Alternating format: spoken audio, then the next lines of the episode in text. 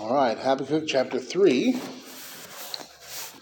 We are moving into the third and final chapter of the book.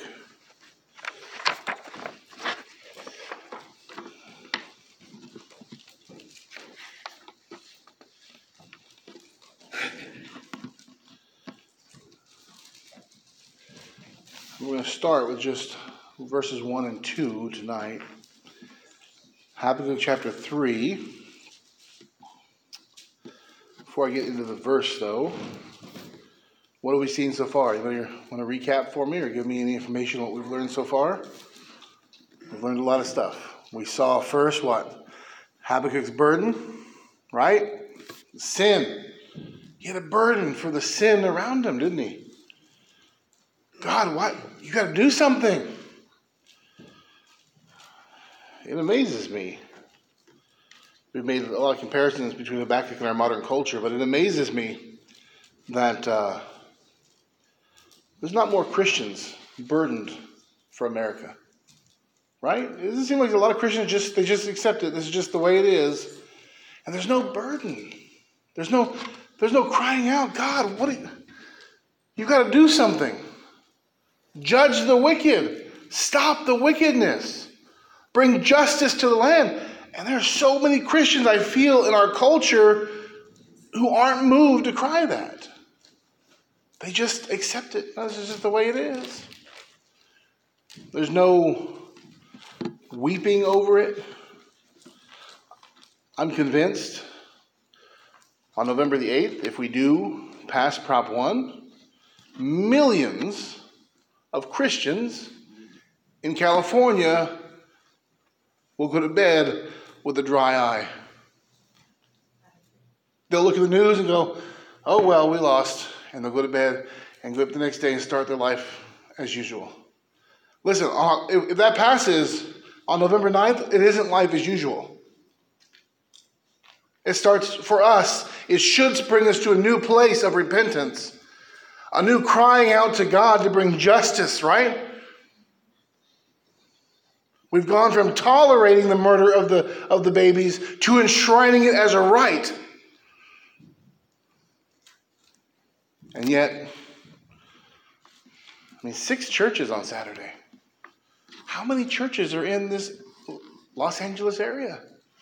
Six churches gathering to stand up and say no. Where are the Christians at? They're unmoved.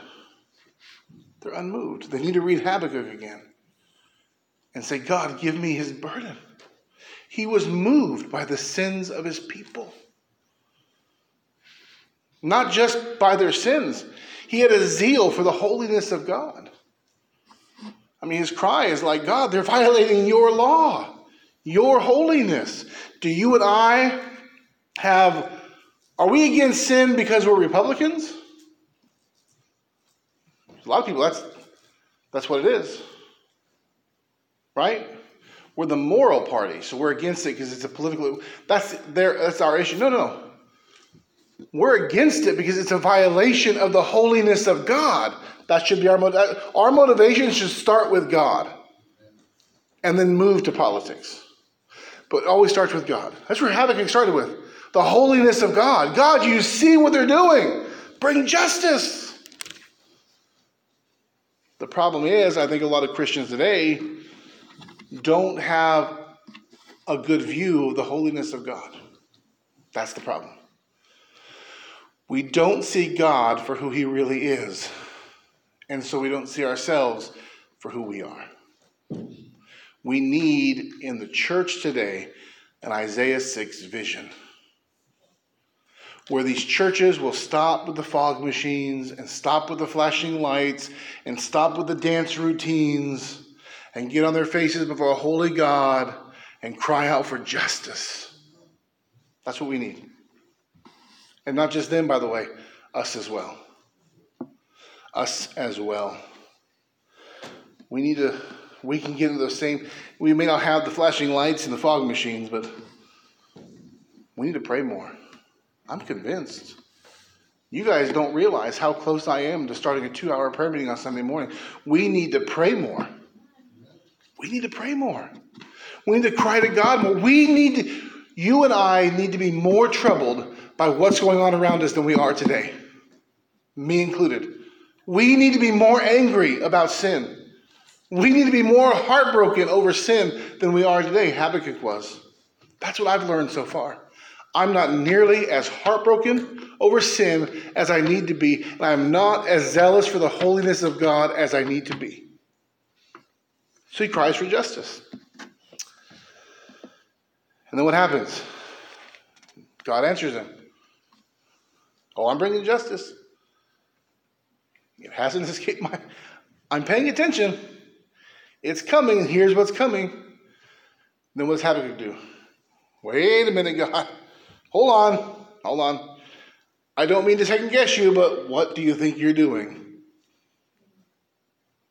But God assures him, I'm not going to destroy my heritage. And he lays out, as we saw last week, the woes against the invading army. Oh, their judgment was coming too. Basically, God told Habakkuk, I'm not choosing them over you or you over them. I'm punishing you for your evil, and I'm punishing them for their evil. In other words, God is a just God. He brings justice. And so now we come to chapter 3, which starts off where it should. And that is a prayer for revival. I've been talking a lot about revival the last couple of weeks, and you may hear some of the same things again today, and you say, I'm tired of hearing that. Then let's pray more for revival, and I'll stop saying it. Amen. Habakkuk 3, verses 1 and 2. A prayer of Habakkuk the prophet upon Shigionoth. O Lord, I have heard thy speech and was afraid. O Lord, revive thy work in the midst of the years. In the midst of the years, make known. In wrath, remember mercy. This is a prayer for revival. This is, this is Habakkuk's response to God. You're going to bring justice, you're going to bring judgment, but revive us. Do a work among us. Really, Habakkuk, he knows what's coming. So when he says bring revival, he's not talking about right now. He, he, he's not, he doesn't have some pie in the sky dream about avoiding judgment. What he's saying is after you crush us in judgment and discipline us, raise us up in revival. Do something. We don't want to come back and be the same people we were before. So for us, what does that mean? Well, let me tell you this. Revival does not come through extra church services. It doesn't come through extra church. Um, I've said it before. I think we should do away with the title revival meeting. Call it what it is a Bible conference, a family conference. Revival doesn't come when you and I decide for it to come. We can't schedule it. We're having revival the first week of March. Says who? Did God tell you this? Family conferences, Bible conferences, they aren't bad, but they aren't revival. Okay? In a biblical sense. Revival is not something we do or something we conjure up in here. It's a work of God that manifests itself in here, but is completely outside of us. Revival comes through the pouring out of the Holy Spirit, and that comes through prayer. That's where revival comes through prayer. Often, in great revivals of the past, the Holy Spirit came after many months of rigorous prayer for revival.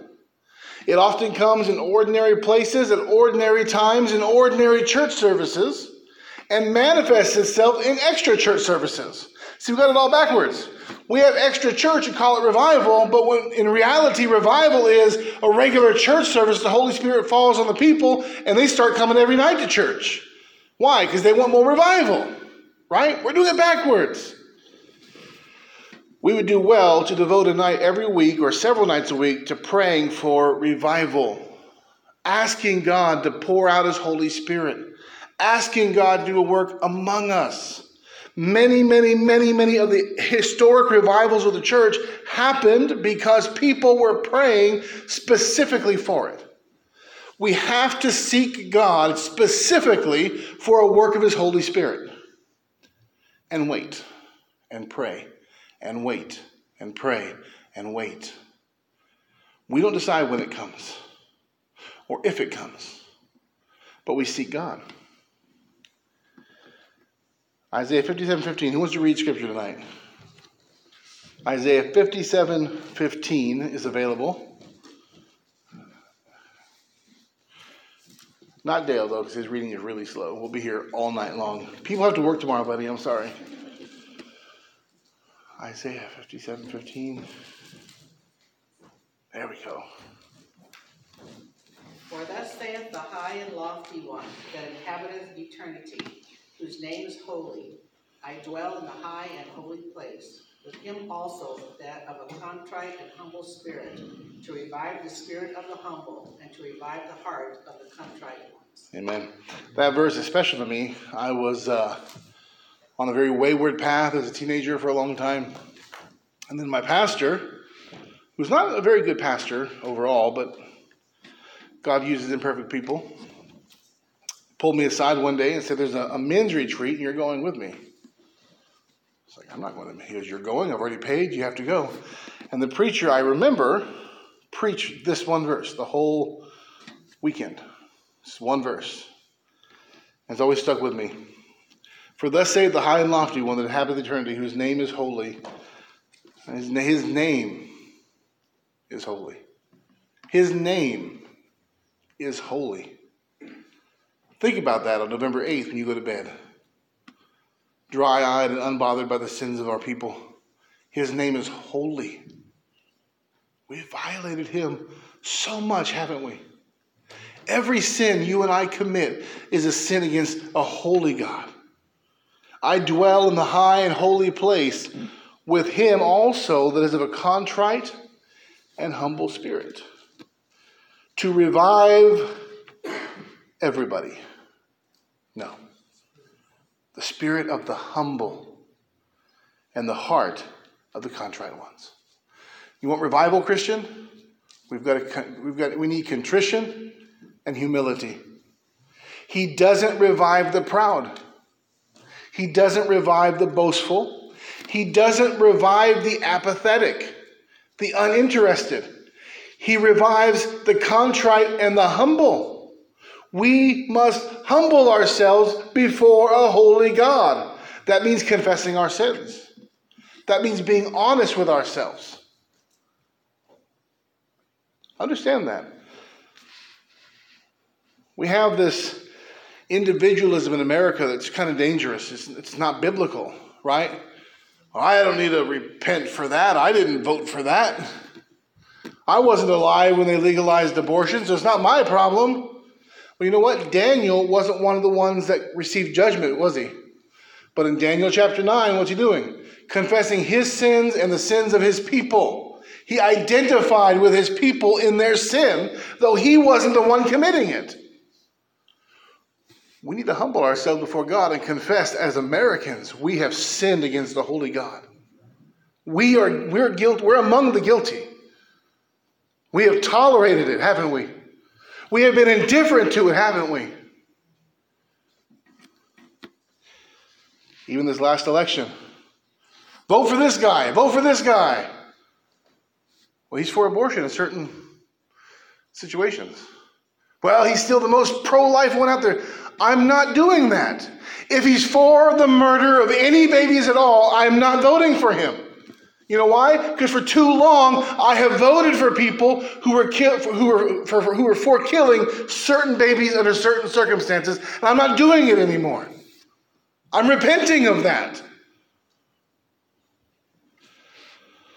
I didn't cast a vote for governor today when I dropped my ballot off. You know why? Because there's nobody running who's against the murder of babies under any circumstance. And I'm taking my stand now. Hey, listen, God chooses leaders. We can't change that. God foreordains who's going to lead our country, who's going to lead our state. I don't believe that He sits up there in heaven wondering what's going to happen on election day. He knows. But I'm, I'm, uh, my principle, I'm not going to cast my vote for anybody ever, ever again who is for the murder of babies. You know why? I've done it too long. Too long. And how long before we compromise our way into. I had a friend, uh, to get back in the story. We're debating this issue. And uh, he said, Well, you have to take the candidate that's the best in your, towards your, you know, the, the most in your direction. I said, so, He's a Republican. I said, what, What's going to happen when the Democrats finally put out, not finally, keep putting out pro choice candidates, and then finally the Republicans in California put out a pro choice candidate? You're just not going to vote then? Goes, oh no, I'll, I'll still vote for the Republican guy because he's still better than the Democratic guy. I said, see right there, you've compromised your way into voting for abortion now. Say, Pastor, you're being too harsh on this. Am I? So, the exceptions for abortion rape, incest, life of the mother. By the way, you're, you're trusting murderers to be honest about the reason they're killing baby. But anyways, let's not go there. Let's say I've heard that that makes up about 2% of all abortions. That's not that much, right? 2%. We can compromise there. Now, let, let me change the language a little bit for you guys, though, okay? You have a candidate who believes in killing all the babies, or a candidate who believes in killing 2% of the babies. Now, let's change the language, though. You have a candidate who's for killing all of the Jewish people, or 2% of the Jewish people. Uh oh all the black people or 2% of the black people?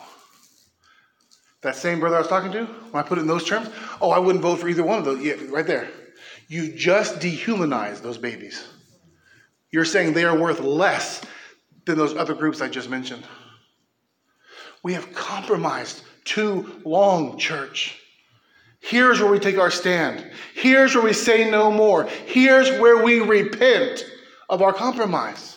We have to.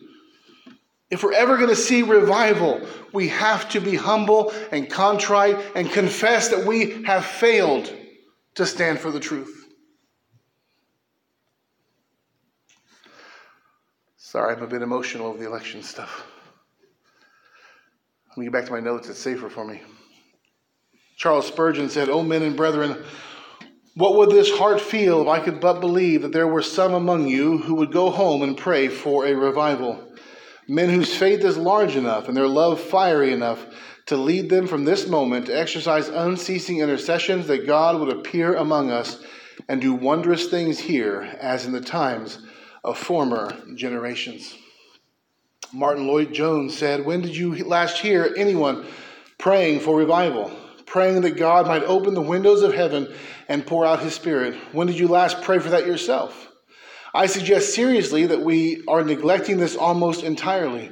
We are guilty of forgetting the authority of the Holy Spirit. When God sends revival, he can do more in a single day than in 50 years of all of our organization. That is the verdict of sheer history, which emerges clearly from the long story of the church.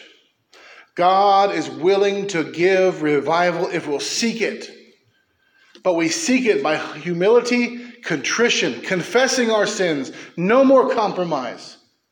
No more compromise with evil. Here we stand. We just did that, didn't we, on Sunday? Here we stand. No compromise.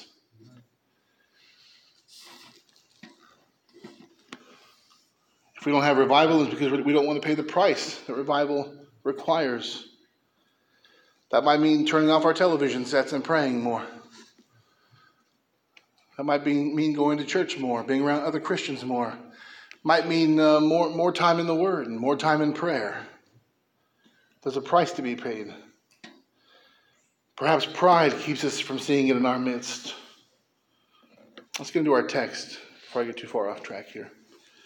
Verse 1 A prayer of Habakkuk the prophet upon Shigionoth. The word Shigionoth tells us this prayer was originally set to music. It would be similar to a lament or a dirge, which is something associated with funerals. This was a song of sadness and contrition. Kind of fits with what I was just saying, doesn't it? Sadness and contrition. Revival often comes through sadness. I know we want to be happy all the time. Revival comes through tears.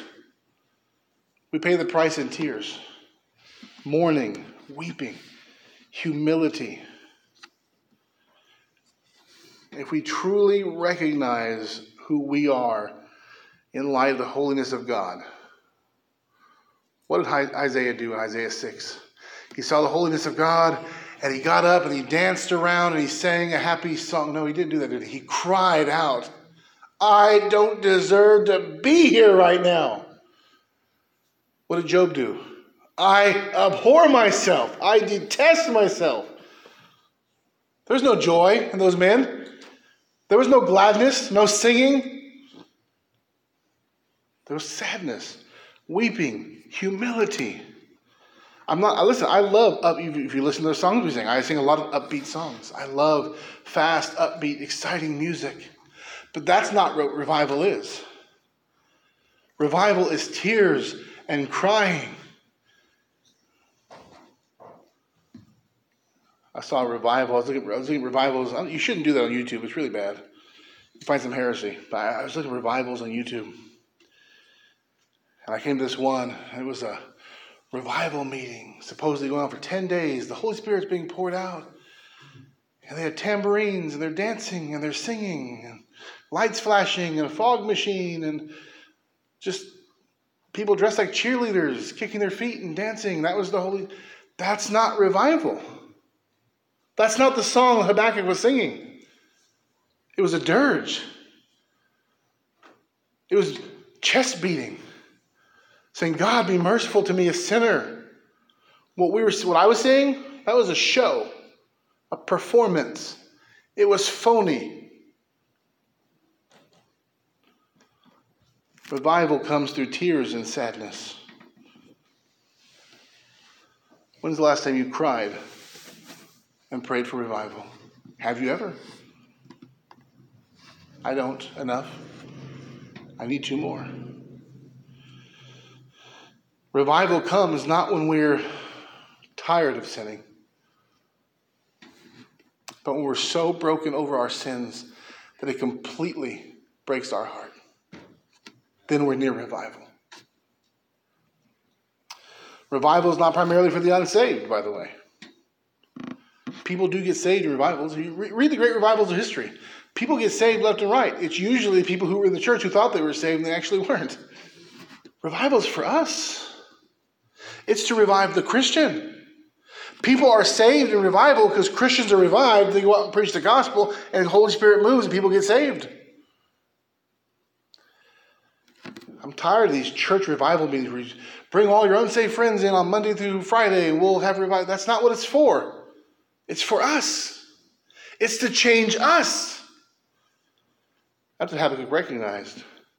The prophet's going to give us some key, keys to revival in the next verse. If we're serious about revival, we need to listen carefully. Verse 2 O Lord, I have heard thy speech and was afraid. O Lord, revive thy work in the midst of the years. In the midst of the years, make known in wrath, remember mercy. He begins with the word oh. This is not just a throwaway term you know, oh dear loved one of mine. This is a, this is a, this is a soul searching. Oh, oh God, I'm so moved. Sometimes you ever heard Brother Tetsuo pray? The heart stirrings, the Holy Spirit. Sometimes he gets down here and all he says is, "Oh, oh God, oh, oh God." That's that, that, that's from the heart crying. That's what that's what Habakkuk is doing here. Oh God, what have we done? Oh God, your temple, your name is blasphemed, the injustice, your people, they strayed from you. There's, there's, a, there's a heart strain here on the prophet.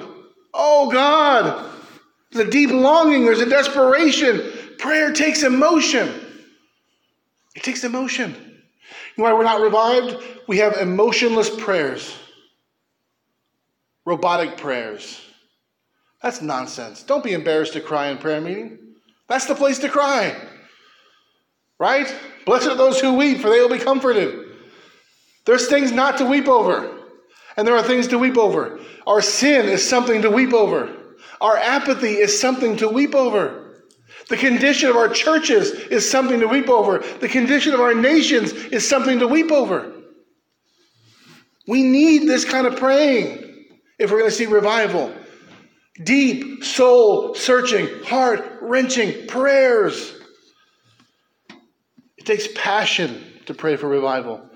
We're powerless today in part because we're emotionless in prayer. We don't long for answers to prayer. We can take them or leave them.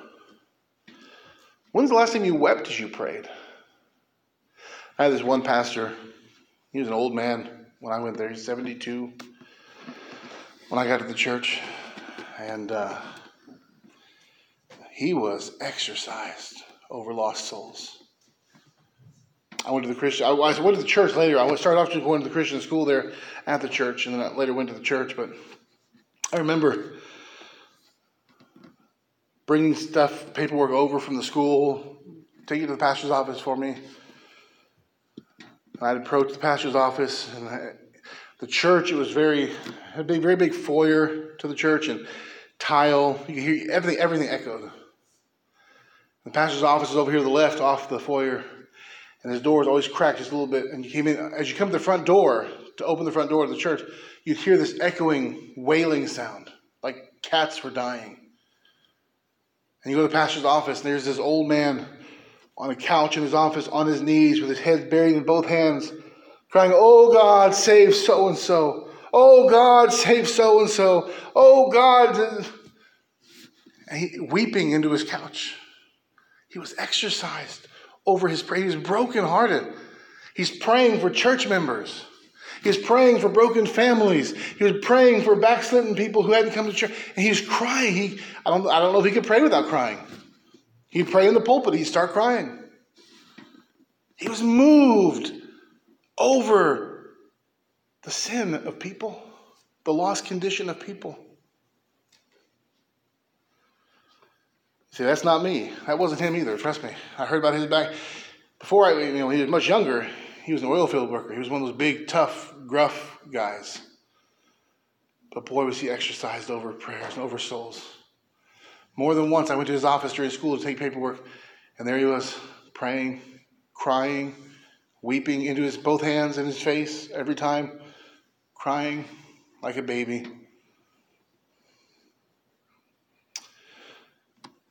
Have you ever heard the term, all that's left to do is pray? We should hate that term. All that's left to do is pray. Come on. That should be our first resort, our first option. Corrie ten Boom always said, Is prayer your steering wheel or your spare tire? I'm afraid for a lot of Christians, it's not even a spare tire. They don't have a spare tire. The potluck is full, but the prayer meeting is empty.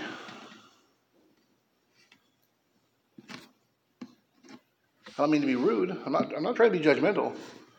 I'm speaking of most churches, but even our own church. We had 17 church members here for potluck Sunday night. We had nine for prayer meeting. I'm just, I'm just saying. We should be exercised about that. We should be exercised. We should care far more about prayer than about food. Don't you agree? I, listen, I'm thankful for those who came. Don't get, don't misunderstand what I'm saying. I'm saying if we're going to see revival, it's got to start with us. It's got to start with us. My old, old church you came from, I'm, a, I'm kind of a killjoy sometimes. I'm not uh, everyone's favorite guest preacher. They had a revival last year. Was it last year? It was last year re- revival. Catch the two finger, four finger revival. And uh, it, it, it was a good time of preaching, I guess. Not entirely in context. The guy didn't really hold to the context of the scriptures, but anyways, good turnout though. Good turnout. The church typically had nine people on Sunday nights. Nine, ten. We had like 40 people every night for revival. What a great thing. We had a lot of people who came who claimed that they couldn't come to church. They were physically unable to come to church Sunday nights. Oh, they were there Sunday morning, Sunday night, Monday night, Tuesday night, Wednesday night. You know why? They liked the preacher. He was a friend of theirs. So they were there. A bunch of people who just they can't get to church. They're too, they're too ill to get to church. But they get to church five nights in a row, five services in a row, six services in a row. When the preacher they wanted to hear was there. Now, for their own pastor, no, they, they, they're too ill to come to church. The next Wednesday, I preached after the revival. We had my family, my sister, and one of the lady in the church there. And my sermon title was If You Thought We Had Revival, We Didn't. Also known as We Didn't Have Revival. You know I know? There's six people here tonight. There was 45 last Wednesday night who were here for the preacher, for the guest preacher. That's all. And the preacher stood, our, the pastor stood up afterwards. What a great revival! I think I leaned over my wife and said, "Baloney." that wasn't revival. But that's what we're settling for in our church is calling it revival. No. That was not of the Holy Spirit. Don't pretend you're serious about revival if you're not. Get serious about revival. Christians today don't believe in the power of prayer. I'm not trying to pick on Jason, but he's been listening to biographies just to just to verify the things I've been saying are true about some of these people who trusted the Lord through prayer. My wife and I started into George Mueller's autobiography again last night. I almost read like five chapters of it. I just didn't want. I told, I told her, "Do you want to stop here? Should we just stay up all night and read the whole book?" God moves powerfully through prayer, has all throughout church history. But today we're so self sufficient. We have explanations for all of this stuff. That's something that God did years ago, but He doesn't do anymore, right? And so we don't believe in the power of prayer. You know why we don't have revival? We don't believe in it. We don't believe in it. Well, we don't want to be accused of being charismatics, do we? I wouldn't worry about that. You realize that most of the great revivals of history happened pre 1906. 1906 is the Azusa Street revival that sparked the modern charismatic movement. Most of them were uh, before that, so don't worry about that. And before you get too, you know, pious in our Reformed view, Jonathan, uh, I read it that one Sunday when I preached on Jonathan Edwards and the, and the Great Awakening. There was people that were overcome with the Holy Spirit. They were having convulsions on the floor. That's a Reformed guy. All I know is there was revival. Am I saying you should have convulsions before? No. But I'm saying we should seek the Holy Spirit, whatever that looks like. We should seek a work of the Spirit among us. It might make you uncomfortable. You might feel led to stand up in the middle of the service and confess all your sins. I don't know. I read one revival where in the middle of the service, the Holy Spirit just came and fell heavily upon the people. People were weeping in their seats. One man stands up to confess to his wife he's been cheating on her in the middle of church. It's her first time hearing about it. It was the Holy Spirit. Another lady came and she, she comes down to the front steps of the church and she was howling and wailing during the entire sermon. She couldn't be consoled. So, you want that to happen here? No. I'm saying I want whatever that looks like. The Holy Spirit among us, I want that here. I want God to do a work among us, however that is. That's what I'm saying. I want the Holy Spirit. I want the power of God. I want sinners converted. I want people healed. I want backsliders returned. I want those who are here to be on fire for Christ, fully submitted to Christ. That's what I want. That's what I want. I want Christ to work in my life, in my family. I want greater surrender to Christ. I want greater uh, filling of the Holy Spirit in my life. I want greater power over sin in my life. That's revival. That's what Habakkuk wanted. That's what he wanted. It takes passion. Men like Ironside, Mueller, Ten Boom, not men, but ladies like Ten Boom accomplished much through prayer. And you and I sit here in 2022 unimpressed and unconvinced. We need to seek God. We need to seek God. Scripture gives us many examples of those who prayed with passion and emotion. Jesus, Hebrews 5 7 says, prayed with strong crying and tears. Let me ask you again, church, when's the last time you cried when you prayed? Jesus, the Son of God, prayed with loud crying and tears, and were unmoved. Are we better than Jesus? Loud crying and tears. And we're dry eyed. Why? We need to ask God to break us. That's what we need to ask God for. The church today today lacks desperation. We lack desperation over our sin. We tolerate it. We tolerate sin in our churches. I know people who are planning right now, professing Christians, planning to marry professing unbelievers, and they're members of good standing in their churches. That's a shame. That's a shame. Listen, I said it on Sunday. It goes to the pastor too. If I'm in sin, I'm you are just as you are just as obligated to bring me under discipline as I am anybody here. We are to seek holiness above all things.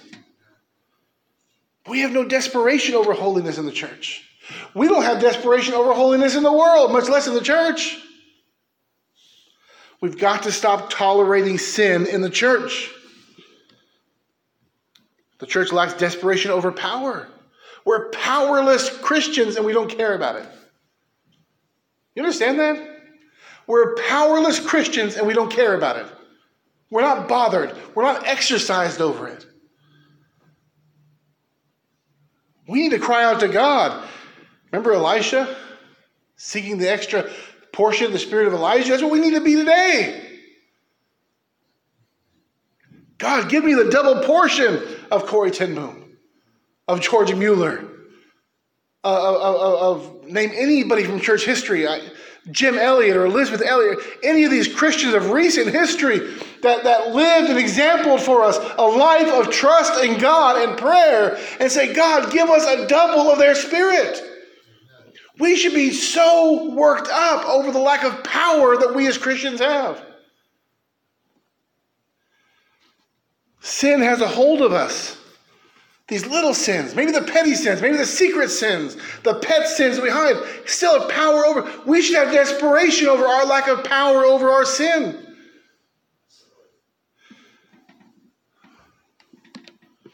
Say, why are you yelling? I'm, not mad. I'm, I'm, I'm passionate. I'm exercised over it. I want to see revival. I want to see God do something among us, change us. I want to see us pray more and pray better. I want to see us pray expecting results.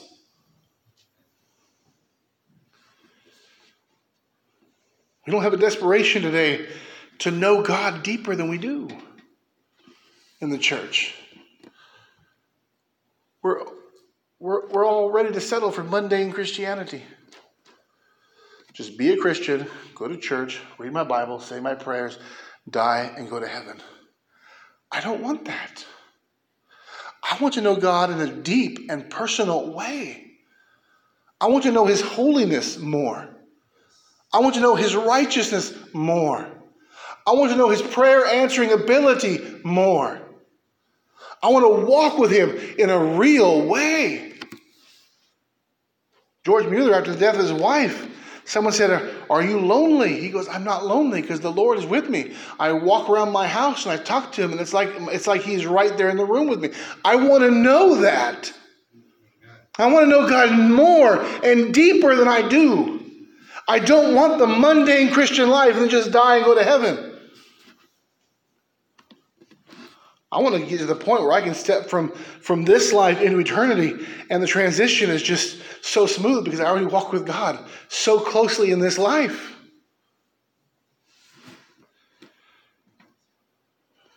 I think I said a couple weeks ago, Leonard Ravenhill said the only reason we don't have revival is that we're willing to live without it. Well, church, I'm not willing anymore. I want to see God do something. I do. He can. I talk to you about people about Prop One. When I hear, well, well, it's just this state's full of liberals. It's going to happen anyways. We can't do anything. I don't want that. I believe that God can stop that. You realize in California, just in 2008, Californians voted to ban gay marriage? Nobody thought that would ever happen. It got thrown out later, but, but I mean, they, they passed it. God can do anything. I'm, I'm not ready to just give up.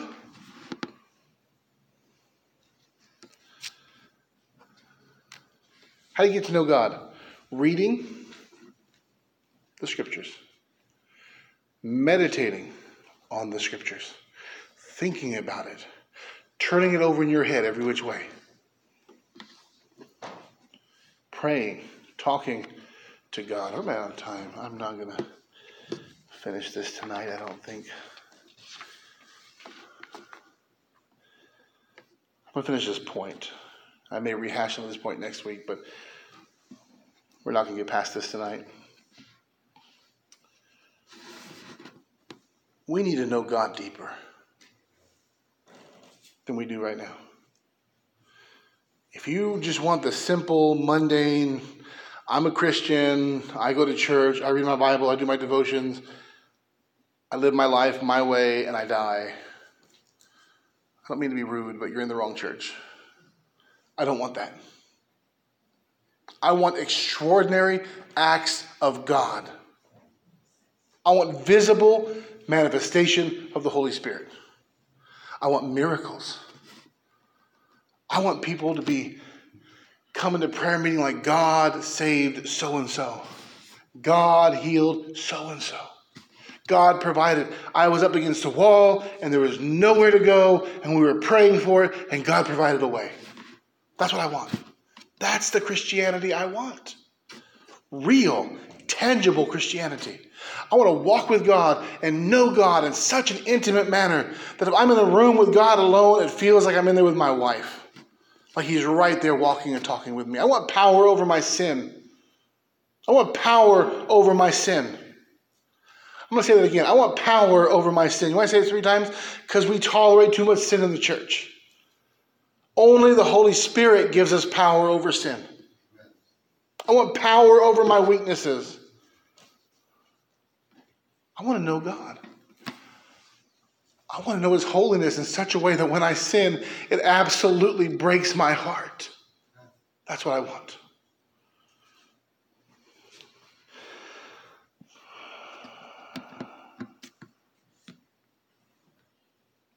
Let finishes off with just words of Jim Elliot, missionary to where's he at?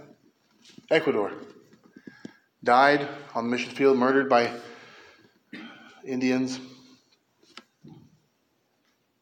He said, It makes me boil when I think of the power we profess and the utter impotency of our action. Believers who know one tenth as much as we do are doing 100 times more for God with His blessing and our criticism. Oh, if I could write it, preach it, say it, paint it, anything at all if only God's power would become known among us. We are so utterly ordinary, so commonplace, while we profess to know a power the 20th century does not reckon with. But we are harmless and therefore unharmed. We are spiritual pacifists, non militants, conscientious objectors in this battle to the death with principalities and powers in high places. We are sideliners, coaching and criticizing the real wrestlers while content to sit by and leave the enemies of God unchallenged. The world cannot hate us, we are too much like its own. Oh, that God would make us dangerous. Surely those who know the great passionate heart of Jehovah must deny their own loves to share in the expression of His. Consider the call from the throne above Go ye, and from round about come over and help us, and even the call from the damned souls below Send Lazarus to my brothers, that they come not to this place. Impelled then by these voices, I dare not stay home while the Quichuas, that's the Indians he went to, perish. So, what of the well fed church in the homeland needs stirring? They have the scriptures, Moses, and the prophets, and a whole lot more. Their condemnation is written on their bank books and in the dust on their Bible covers.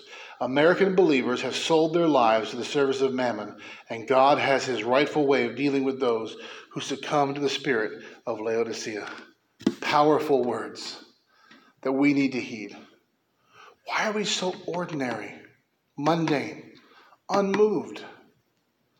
The call is what? Go ye therefore. Like Jim Elliot said. Even the damned souls in hell, send, send them to my Father's house. We're unmoved. There's sin out there. There's sin in here. We need to stand for righteousness in both places, but we need to get it out of here. We need to be humble, contrite.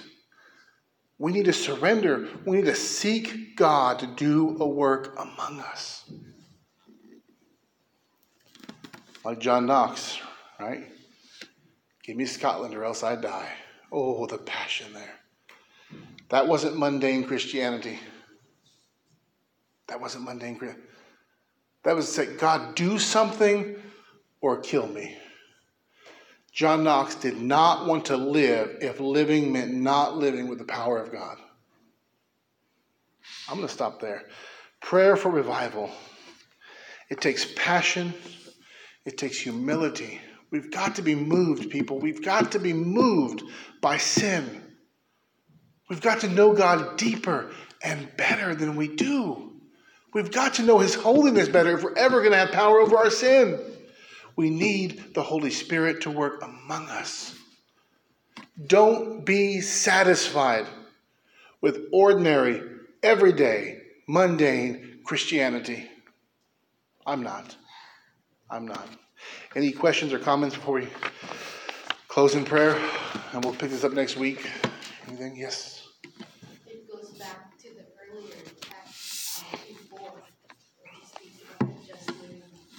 Right. Absolutely. Living by faith. And that's how you describe really a lot of these people of the past we're pointing to. See, my whole thing with the with the that changed my life, the biographies and autobiographies of these Christians. Because I realized that if they're a Christian, I'm not. We're so utterly different. I need what they had. We've forgotten, right? Israel went to the land and they forgot the mighty works that God did in Egypt and the Red Sea and the wilderness. We've forgotten the mighty works, the mighty revivals, the mighty men and women who've lived and walked by faith. We've forgotten. And we think, oh, God doesn't do that anymore. We're no different than the unsaved. I got to see it, and it's got to make. We, we, we rationalize everything. We got. If we don't see it, you know, it didn't happen. We argue like unbelievers sometimes instead of living by faith. It's a great point. Anything else? Jason. Um, like you said, I've just been uh, listening to those other books according to It's been what a blessing it has just uh, in my life, just because just to know the power of prayer that she had. I mean, like I just finished my second book, which is Tramp for the Lord, and she prayed for amazing things, and God provided amazing responses to prayer, which just to hear and just see, you know, as a Christian, uh, it changes your life. Like, you know, if she can pray that much and have that much faith in God to move Right. in circumstances when she's on a plane Right. and she leaves her luggage and she leaves her luggage and he stops the plane, he makes her makes the captain of the plane go back and she picks up her bag so she can have that with her. It's just Right. amazing. So, Two thoughts on, on that line. For those who haven't read the, her book, her stuff, Corrie Ten Boom, she walked with God so closely. She once flew to I, I, I don't remember if it was Cuba or India or somewhere, another country. She wasn't invited. She didn't know why. She just felt God sending her there. And she got to the airport and there was nobody there. Then some Christian pulls up the airport and sees her and recognizes her and says, You're Corrie Ten Boom. He goes, I just felt the Lord put it on my heart that somebody was down here needing me at the airport. And she ended with, with like weeks worth of meetings to, to, to, to speak in. That's amazing. Uh, she, she'd lay out her, her, her map of the world and she'd pray for God to, to guide her in planning out her trips. And so God would give her the trip. And then one time she called to make her plane reservations, and the person says, Well, the problem is you can't go from here to here because there's nowhere in between to gas up the plane. So God was wrong.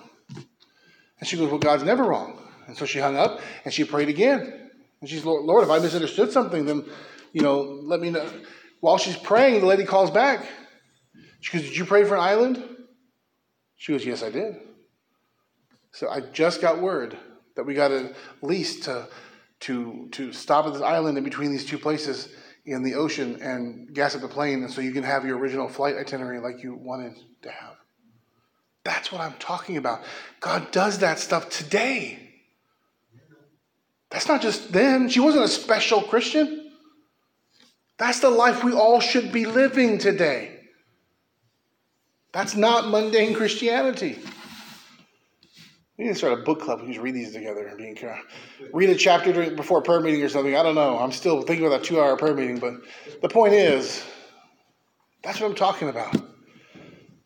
God has done that kind of stuff in the past, and we're settling for what we have today: flashing lights and fog machines. Come on, nonsense, right? God can do something among us. Anything else? I don't want to start preaching again. I'm not careful. I do that. Art. trying to keep it really cheap because some guy shared, it's kind of like, I wouldn't believe it if I didn't see it. But One of the reasons I live in, I like court. Stop it. Gotta stop just crying, but anyway, This is the place for it, brother. I said, this is the place for it. the Lord just puts a burden on my heart for the lost souls. Not coming from me. It never has. but the Lord has just been, been praying a lot. I've been praying a lot. And one of the things that the Lord is showing me that the things that we saw in the vision field, we can do it here. Right. I can tell you some things that you, you think I'm nuts. But God, there's a real God, and He's ready at our disposal if we follow Him. Right. Not that He's a genie. No. He is not. It's upon His will. But He wants to, He wants to stir us. He wants to stir our souls for the burden. You know, God says that you only have one mission. You know, we can we can have all the knowledge we can from the Word of God, but if we don't do nothing with it, it becomes just a mental exercise. And we do need to pray. And we do need to pray. Uh, when we went to Hollywood, we were prayed up for. I was praying for at least two weeks. Some guys did even more. Some guys fasted. But when we went out, it was crazy, but there was no fear. There was no fear. You know, when crazy stuff came upon us, when I saw that lady that was nuts, there was no fear at all. Right. It's like you knew God was there. And that's the power of, of, of, of prayer. So I just want to Yeah. share that. Amen. Leave it at that. Yeah. Amen. Real quick, anything else? We'll pray and dismiss. Yes. Just one quick comment. It just reminded me of uh, one of Ruben's favorite songs from years back, changed My Heart O God. Right. If it ever. And It's like how he's the potter and we're the clay. Mm-hmm. We have to be molded according to how God wants us. That should be how we are, willing for God to mold us. Amen. I think we're gonna add that to the song list for next Wednesday night. It's a good, it's a good song. All right, let's dismiss in prayer. Our Father, we thank you for this evening, the chance to come together again to be together in your presence, Lord. We ask you, Lord, do a work among us. Revive us, Lord.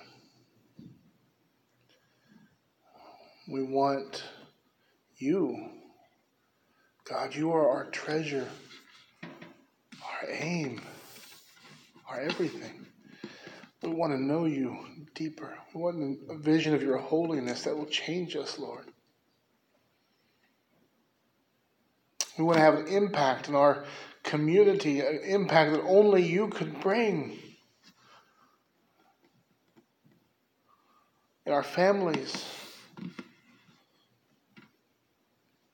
Lord, forgive us for our apathy.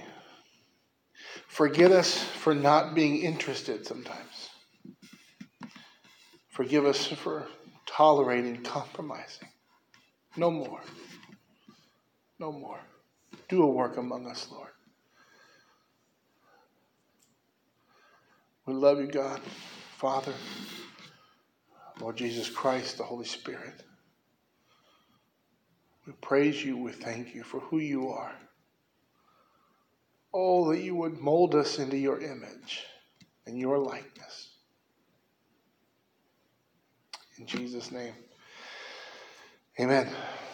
You guys are dismissed.